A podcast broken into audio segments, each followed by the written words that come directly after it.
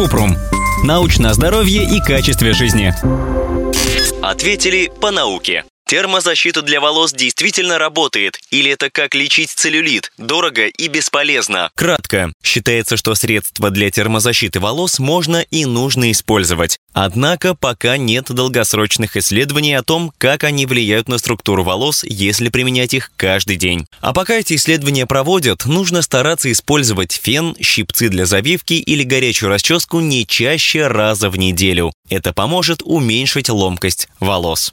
Подробно. Есть исследования, которые подтверждают, что косметические средства эффективно защищают волосы от воздействия утюжка. Авторы эксперимента выяснили, что если перед нагревом нанести на волосы защитное средство, то это снижает их ломкость. В другом исследовании определили, что после обработки волос косметическими продуктами с липидами кажется, что они легче расчесываются и выглядят более гладкими. Однако после того, как волосы помыли шампунем и высушили, липиды удаляются и повреждения от чрезмерного нагрева снова видны. Пока не ясно, работает термозащита или нет. Чтобы сказать наверняка, нужно больше исследований. На данный момент считается, что лучше все же использовать косметику, чем перегревать волосы без дополнительной защиты. Чтобы защитить волосы от повреждений, также нужно по возможности давать им сохнуть на воздухе, использовать самый низкий уровень нагрева фена, ограничить время, когда горячая расческа или щипцы для завивки касаются волос,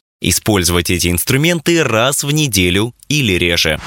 Ссылки на источники в описании подкаста. Подписывайтесь на подкаст Купрум, ставьте звездочки, оставляйте комментарии и заглядывайте на наш сайт kuprum.media. Еще больше проверенной медицины в нашем подкасте без шапки. Врачи и ученые, которым мы доверяем, отвечают на самые каверзные вопросы о здоровье. До встречи!